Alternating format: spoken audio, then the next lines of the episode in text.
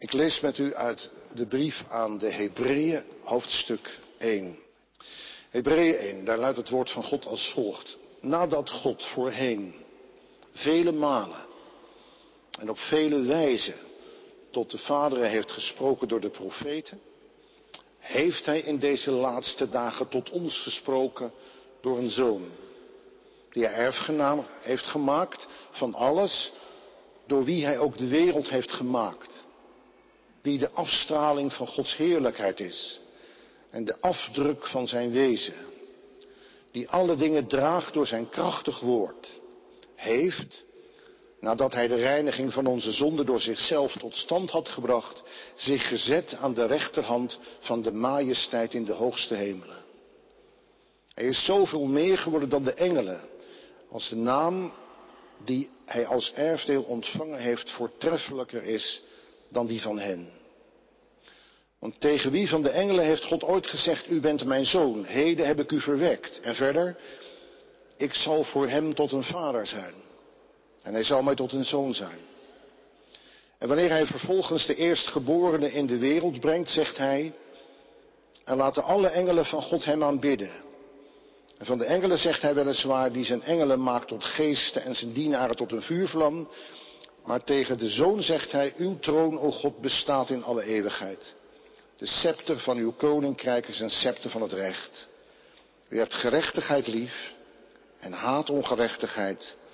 Daarom heeft uw God u gezalfd, o God met vreugdeolie boven uw metgezellen. En in het begin hebt u, heren, de aarde gegrondvest en de hemelen zijn de werken van uw handen. Die zullen vergaan, maar u blijft altijd. Ze zullen alle verslijten als een gewaad en als een mantel zult u ze oprollen en ze zullen verwisseld worden. Maar u bent dezelfde en uw jaren zullen niet ophouden. En tegen wie van de engelen heeft hij ooit gezegd, zit aan mijn rechterhand, totdat ik uw vijanden neergelegd heb als een voetbank voor uw voeten. Zijn ze niet alle dienende geesten die uitgezonden worden ten dienste van hen die de zaligheid zullen beërven? Tot zover de lezing uit het woord van God. Zalig bent u, ben jij, als je het woord van God hoort en daarin vertrouwen uit leeft. Halleluja. Gemeente van Christus, er zijn mensen die verlangen ernaar dat God zich laat horen in hun leven. Er gebeurt zoveel dat hen in verwarring brengt in deze wereld. Conflicten die oplaaien, rampen die teisteren. En in dat alles dreigt hun geloofsvertrouwen weg te ebben. En er zijn mensen die door hun dagelijks ademen in een cultuur waarin het bestaan en bestuur van God als volstrekt overbodig wordt gezien, er zeer aan toe zijn dat God iets van zich laat horen. Ze hebben moeite om tegen de vervreemding op te tornen. Er zijn mensen die ernaar verlangen dat God naar hen taalt. Als blijk van zijn omzien naar hen. Omdat ze in hun persoonlijk bestaan, in hun gezin geconfronteerd worden met moeite en zorgen, met verdriet en ernstige ziekte. En onder die zware druk dreigt hun geloofsvertrouwen het te begeven. Kunt u zich dat voorstellen? En herkent u dat ook zelf? Je leest verhalen van vroeger, van mensen in wie leven de Heere God zich onmiskenbaar meldde. Abraham hoorde Gods stem, Mozes. En psalmdichters geven woorden aan het gekend zijn door God en dat echt ook weten. Zoals de dichter van Psalm 139. Wat er ook gebeurt, hij wist Waar ik ook ben, God ziet en kent mij. Hij is op mij betrokken. En je hoorde misschien je ouders daarover spreken of je grootouders. Of er waren gemeenteleden die ervan getuigden dat God zich in hun leven niet onbetuigd liet. Niet om anderen de loef af te steken, maar juist om er anderen mee te bemoedigen. Maar jij komt de Heere God nergens tegen. Je kunt hem hooguit van horen zeggen. En hoewel je vaak met het verlangen naar de kerk ging dat je Gods stem hoorde, met intense verwachting je richtte in het gebed dat God zich meldde in jouw leven, het kwam daar niet van. Dat voedt soms de twijfel, is er eigenlijk wel een God? En als hij er is, is hij dan niet een onbewogen, wat grillige, hogere macht?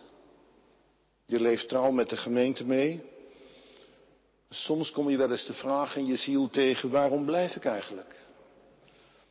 Blijf ik ten dienste, ten diepste niet omdat ik dat gewend ben, of omdat ik me met die club mensen die de gemeente heet verwant voel, of omdat ik mijn ouders geen verdriet wil doen, of ze nog leven of niet.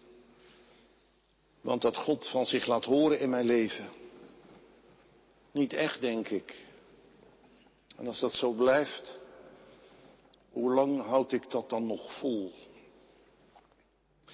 De schrijver van de brief aan de Hebreeën ziet mensen voor zich die zich die vragen ook stellen. Althans, ze vragen zich af of de levende God wel betrokken is op hun leven. Ze merken daar zo weinig van.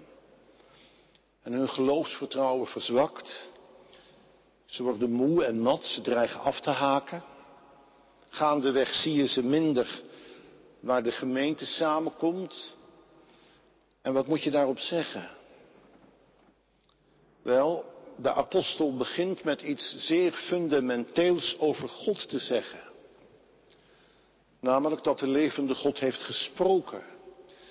Dat hij naar mensen heeft getaald. Dat hij van zich heeft laten horen. En dat niet af en toe, zodat er na een periode van spreken weer een lange tijd verstreek van zwijgen. En hij heeft ook niet op een bepaalde wijze gesproken, één manier, zodat als je die manier van talen naar jou niet verstond, je pech had gehad.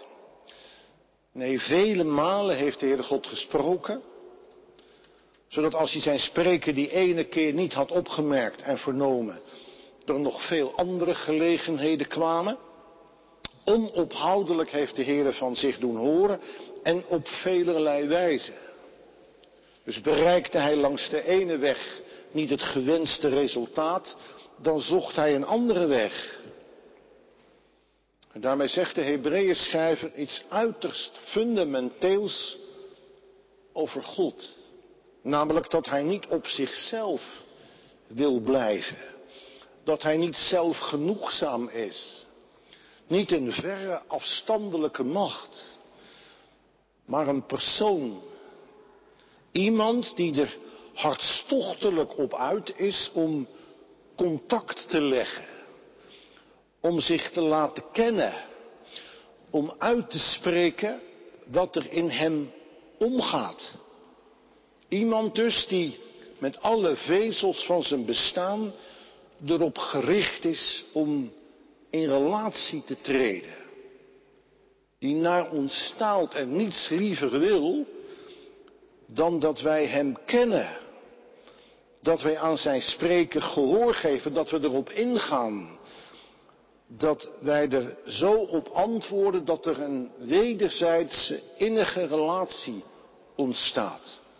Als iemand je heel veel waard is, wanneer je niets liever wilt dan hem of haar bereiken, een relatie met hem of haar wilt beginnen of die in stand wilt houden, dan ga je daarvoor en dan hoop je dat de signalen die je daartoe uitzendt ook door die ander worden opgevangen.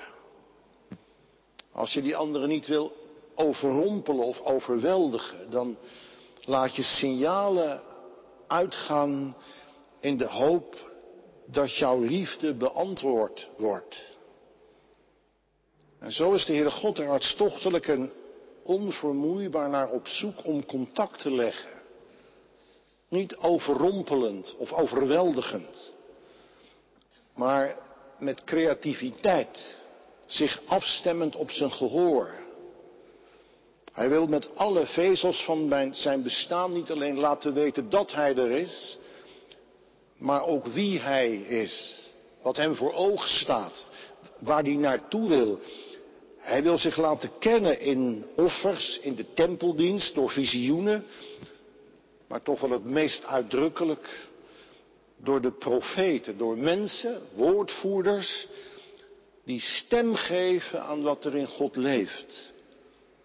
En dat beperkte zich bij veel profeten niet eens tot woorden alleen. Een profeet als Hosea moet ook uitbeelden wie God is en hoe God is. Door te trouwen met een ontrouwe vrouw aan wie hij vast moet houden, de profeet.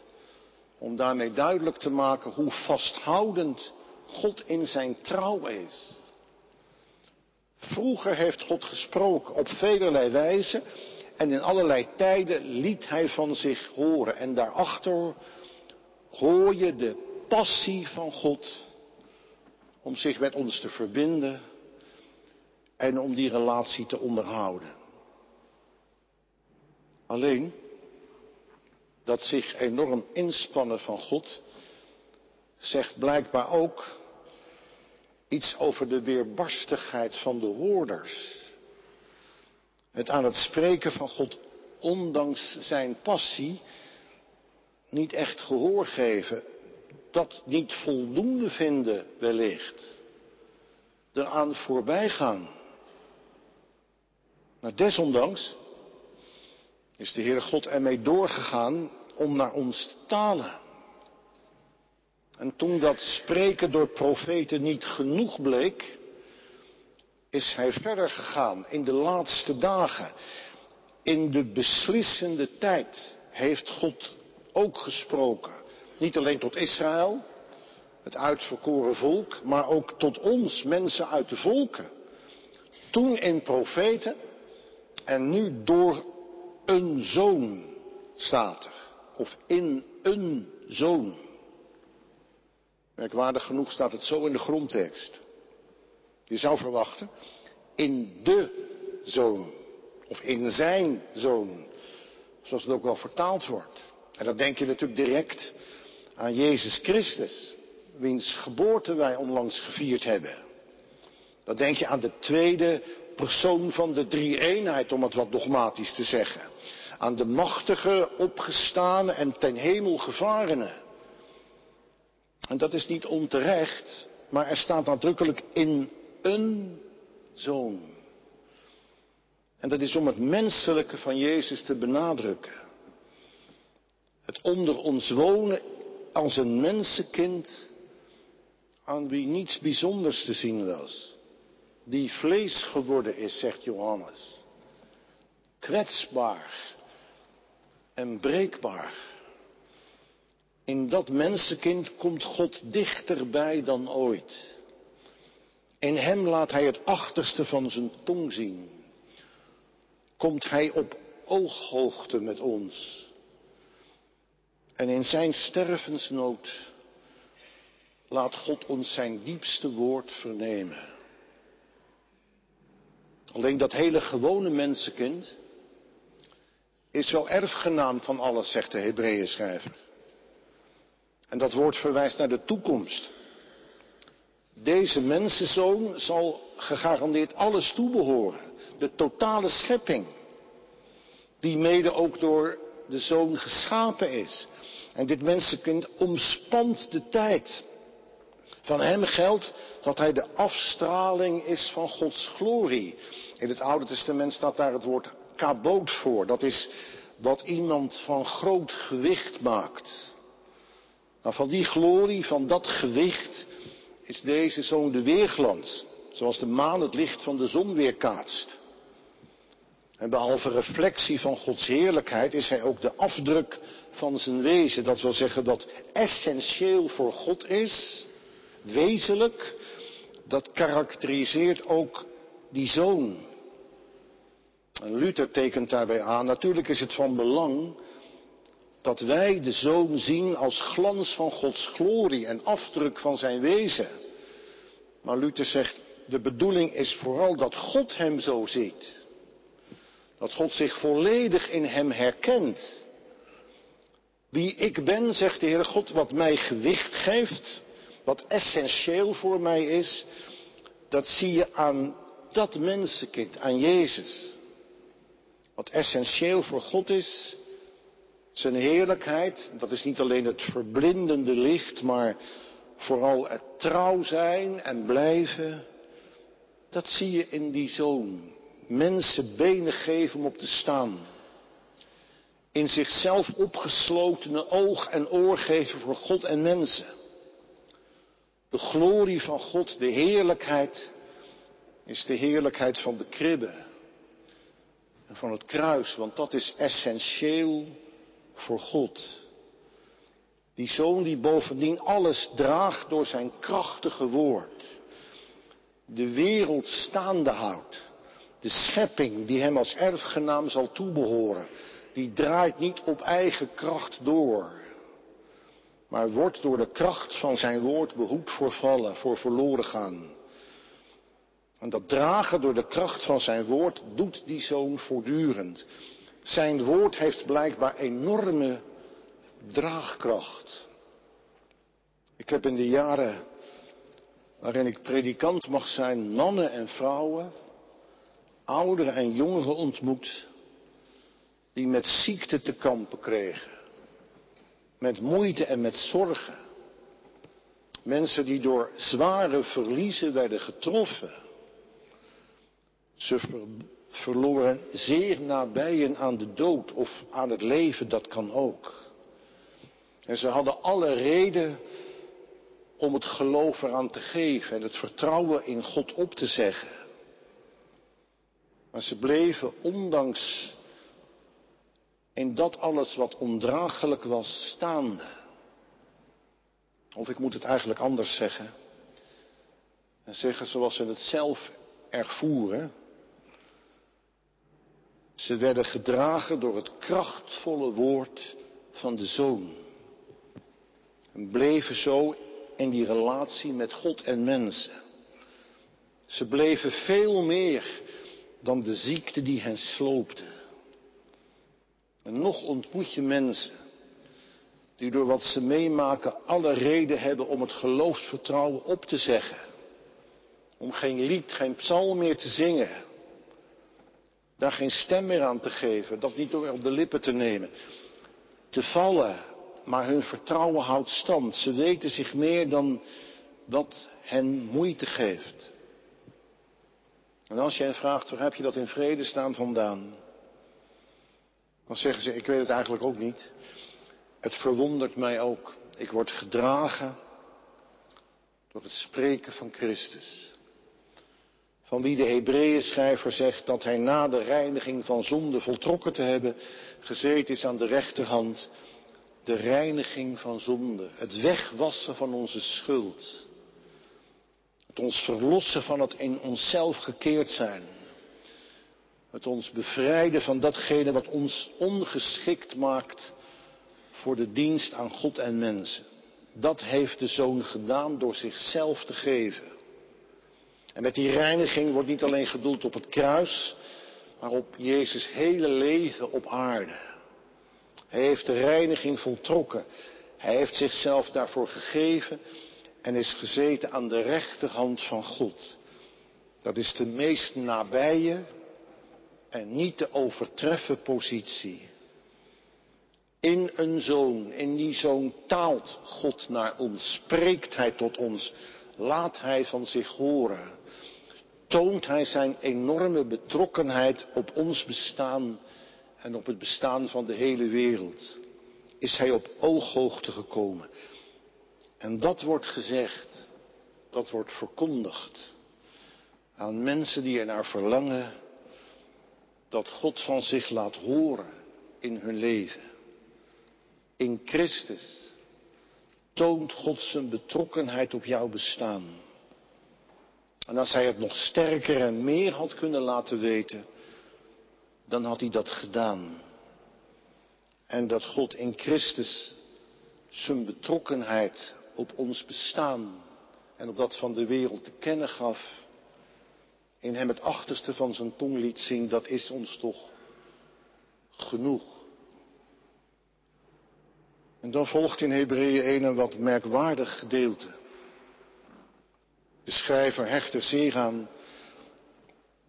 om over God te spreken, maar gaat ook over engelen spreken. En dan weet ik niet hoe het met u is, maar engelen spreken doorgaans niet meer zo tot de verbeelding. En dat kan er ook mee samenhangen dat wij mensen zijn die leven na de verlichting. Na, om het met een titel van een boek te zeggen, de verdwijning van de hemel. Of nog anders gezegd met een populair liedje, engelen bestaan niet. Sommige theologen beweren dat ook. De Bijbel spreekt volgens hen de taal van een mythologische wereld, maar die wereld is voor ons afgedaan. Zij die in de tijd van de Bijbel leefden, geloofden nog in engelen, maar wij weten wel beter. Hoewel, dat is niet over de hele linie zo. In de tijd waarin ik predikant was in Groningen, was er een predikant als geestelijk verzorger verbonden aan het academisch ziekenhuis.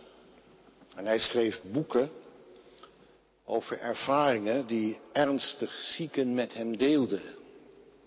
Mensen die, zoals hij dat beschreef, een bijna doodervaring hadden gehad. Ze vertelden dat ze lichtende gestalten hadden gezien die aan engelen deden denken. En dat had een enorme impact. Want na zo'n engelenverschijning waren ze niet meer bang voor de dood. En stonden met meer toewijding in het leven. Ik heb daar zeer veel respect voor. Maar ik weet zelf niet zo goed wat ik daarvan moet denken. En ik weet dat ook in de geformeerde traditie engelenverhalen voorkomen. Mijn grootmoeder vertelde ons als kind het verhaal van een zekere dominee Smijtegeld. Die Middelburgse predikant werd ooit s'nachts geroepen door een onbekende om een stervend gemeentelid te bezoeken. En het was om hem uit zijn huis te lokken en hem bij een brug in het water te gooien en te verdrinken. Op het verzoek van dat onbekende gemeentelid ging Smijtegeld direct. Hij kwam bij die bewuste brug. Maar de mannen die op hem daar stonden te wachten, die durfden niks te doen. Want Smijtegeld was vergezeld van twee forse figuren. De predikant zag deze zelf niet, maar het waren engelen die hem beschermden. Zoals in de psalmen staat dat God een engelenwacht rondom ons geeft. En professor Berghoff, een hele nuchtere theoloog, die vertelt een soort gelijk verhaal van gedragen te zijn door een engel. In een zeer bedreigende situatie. En wat moet je met die bijzondere verhalen? Ik weet dat eerlijk gezegd niet zo goed. Ik weet wel dat de geformeerde traditie altijd wat gereserveerd is geweest ten opzichte van die verhalen. En ik snap dat, al ben ik er voorzichtig mee. Ik ben niet zo voorzichtig wanneer mensen vertellen van engelenverschijningen die speciaal komen neerdalen om te zeggen hoe geweldig ze zijn en hoe goed bezig. Want als in de Bijbel engelen verschijnen, zoals we ook rond de geboorte van Christus horen, dan zeggen ze altijd als eerste vrees niet. Blijkbaar roept de verschijning van een engel ontzag op. Een Duits theoloog spreekt over engelen als kwetsbare begeleiders van Gods onderbrekingen. Dat vind ik eigenlijk wel sprekend. Een onderbreking is er om je op andere gedachten te brengen, om je plannen te doorkruisen.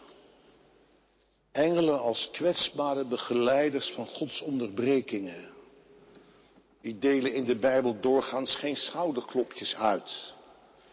Ze brengen evenmin een intense rust en bevestiging teweeg. Ze zeggen, vrees niet. En daarmee wil een engel van Gods kant meestal zeggen, ik ben er om je ogen te openen voor een nieuwe werkelijkheid en je daarin te zetten. Daarom verschenen engelen met de kerst en met Pasen. En dat roept vrees op, want je geeft voorkeur aan het oude en vertrouwde. Engelen vertonen inderdaad ook iets van Gods macht en bescherming. Het zijn tenslotte schepselen die heel dicht bij Hem staan. Zijn glorie wat kenmerkend is voor God zien en, en wat dat inhoud kunnen overbrengen. En ik zou soms ook wel eens een engel willen zien. Door een zeer ingewijde bode die heel dicht bij God staat uitgelegd krijgen wie God is. En ik zou vaak ook wel bescherming willen ervaren in gevaren. En die ontvangen. Dat een engel mij behoede voor moeite en ziekte. En ik denk soms ook wel eens, zond God nog maar eens engelen om van zich te laten horen. Aan mensen om mij heen die niet veel of niets met God hebben. Zond God maar eens engelen om zijn betrokkenheid op ons bestaan te laten merken en ons te behoeden voor verdriet en ziekte. En in die zin herken ik dat verlangen naar de verschijning van engelen die ook in de gemeente van de Hebreeën zal hebben geleefd. Alleen, dan zegt de apostel, jou is veel meer geschonken. In een zoon in Jezus Christus, die bij je is en met je meegaat door de diepste diepte heen. Jou is veel meer geschonken dan een gestalte, een gezant die aan God doet denken. Jou is iemand geschonken in wie God zelf je aankijkt. Achter wie de Heere God niet schuil gaat, maar in wie Hij zelf nabij is. Een engel behoedt je voor gevaren. Deze zoon reinigt je van zonde. Een engel beschermt je. De zoon heeft zich voor je gegeven. Totaal. Je verlangt vaak intens om iets van God te ontvangen en er is helemaal niks mis mee. Maar hij geeft je zichzelf in Jezus Christus, die het beste is wat je ooit is overkomen. Er zijn mensen die ernaar verlangen dat God iets laat horen in hun leven van wie Hij ten diepste is. Die zijn betrokkenheid op hun bestaan willen ervaren. Die weten door alles heen dat ze op de been gehouden worden. Dat behoedt hen voor afhaken. Maar er zijn mensen die dat weten. Dat ze in Christus behoed worden voor afhaken. En dat Hij er zorg voor draagt dat hun vertrouwen niet wegebt. Hoe dan ook, in welke omstandigheden dan ook. Dat God in hem het achterste van zijn tong heeft laten zien. In die zoon. Er zijn mensen die dat genoeg is. En dat kunt u zich niet alleen voorstellen, maar dat herkent u zelf ook.